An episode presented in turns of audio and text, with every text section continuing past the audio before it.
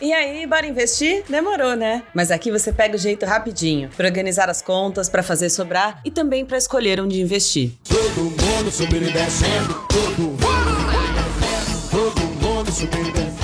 Você já tinha ouvido essa música? Bom, eu também não, mas ela tá aqui só pra gente entrar no clima do assunto deste episódio. Que elas sobem e descem, todo mundo já ouviu falar. Mas você sabe, assim, sem enrolar, o que é uma ação? É simples, eu te conto. A ação é a menor parte de uma empresa. Quem compra uma ação tá levando um pedaço, ainda que bem pequeno, de uma companhia de capital aberto. Mas espera lá, como assim capital aberto? Como é que é? Na prática, quando uma empresa decide abrir capital, ela dá para qualquer pessoa a possibilidade de virar sócio. E a maneira de comprar ou vender essas ações é dentro da bolsa de valores. Para estar lá, essas empresas precisam cumprir algumas regras de transparência, ter um registro na Comissão de Valores Mobiliários, a CVM. Mas o que leva uma empresa a abrir seu capital para qualquer um, assim, até eu e você? Bom, a principal razão é conseguir levantar dinheiro para expandir os negócios. Tentar conquistar o mundo.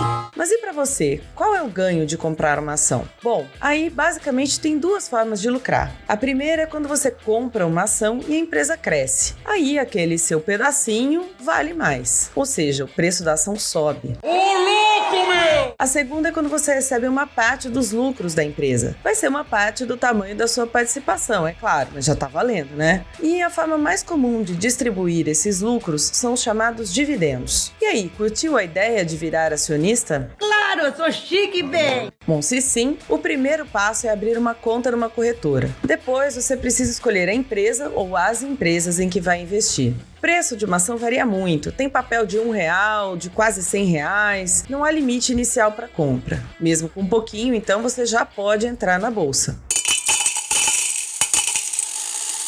Mas é bom lembrar, não há como prever o que vai acontecer com o mercado e fatos inesperados, né, a pandemia que o diga, podem mudar esse cenário. Por isso, se diz que o investimento em ações é de renda variável. E aqui é ainda mais importante pensar no longo prazo. Assim, se o preço de uma ação cair, você vai poder esperar a recuperação antes de vender. E aí, se interessou em investir em ações na bolsa de valores? Bom, eu deixei aqui na descrição deste episódio um link para um conteúdo que vai te ajudar a descobrir o seu perfil de tolerância a risco. Se você é assim mais conservador ou mais arrojado. É de uma audácia, de uma ousadia. E é isso. Eu sou Letícia Sog e este é o podcast do Bora Investir, o site da B3 para ajudar você a ter uma vida mais tranquila e favorável.